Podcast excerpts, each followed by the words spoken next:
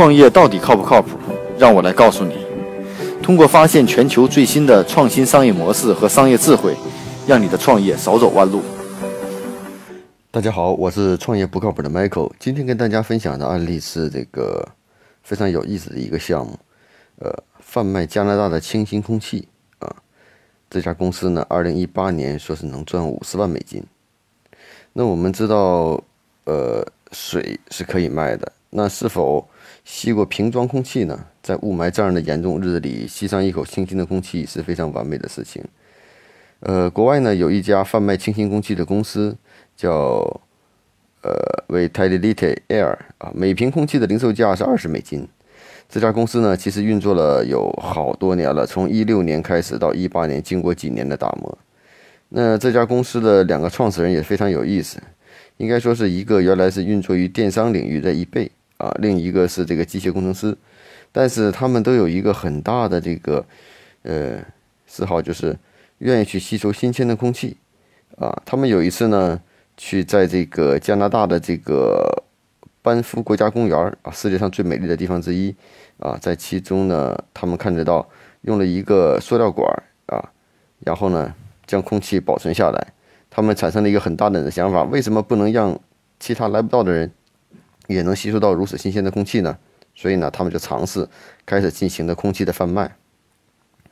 那听起来呢，这个故事我不知道大家感觉靠不靠谱，但至少这把空气贩卖其实听起来也并不是一件简单的事情。他们也遇到了很多的问题，比如说空气的运输啊，还有空气的这个呃，大家会想瓶子里放的到底是不是空气？空气的认证啊，还有还有如此类的很多的这个问题。但是呢，他们也经过起初呢，他们通过自己的物流啊、运输啊，其实付出了很高的成本，也付出了很大的学费啊。呃，但是呢，当他们的东西一经放出来以后，被很多媒体录像报道，也吸引了很多的投资人。他们的空气的使用方法是一个空气罐儿啊，空气罐呢，每个空气罐呢可以能够喷一百六十秒的空气，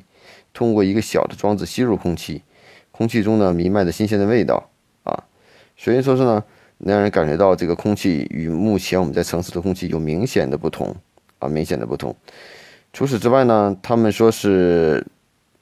最近呢也准备在亚洲，因为是个巨大的市场，也开始了与这个韩国开了一家子公司，名为那个你叫 Jerry Air 啊，采自的空气呢来自于朝鲜半岛南部的一个山区啊，所以呢，除此之外呢，它的产品也扩展到了一些运动员的非医用氧气和有机醚，呃迷雾剂等等啊。他们呢在做这个产品的时候，也经历了很多有趣的事情，比如说在运输的过程中被困在车里头啊，然后呢还等等。但是呢，从这个项目来看呢，我们怎么看这样的一个创意型的项目呢？其实这是一个从角度来说，成本上就是属于这种资源型的项目啊。这种项目呢，其实，在目前北京也好，全世界大家对空气和水的要求越来越高，其实大家愿意去付费，去消耗这样的东西。只不过，怎么去证明你的东西是很好、很有用的？另外呢，这样的产品在物流运输还有这认证过程中都存在着一些要解决的问题，但并不说这样的项目到底靠不靠谱。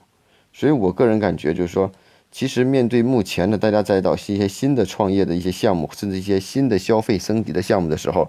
未尝不能考虑一些对我们自身有用，而真的对用户有用，而长期有用的一些，呃，一些服务啊。所以说，贩卖空气到底靠不靠谱呢？我觉得这个大家可以去啊自己来判断。每天五分钟的创业不靠谱的全球商业智慧分享，让你的创业靠谱起来。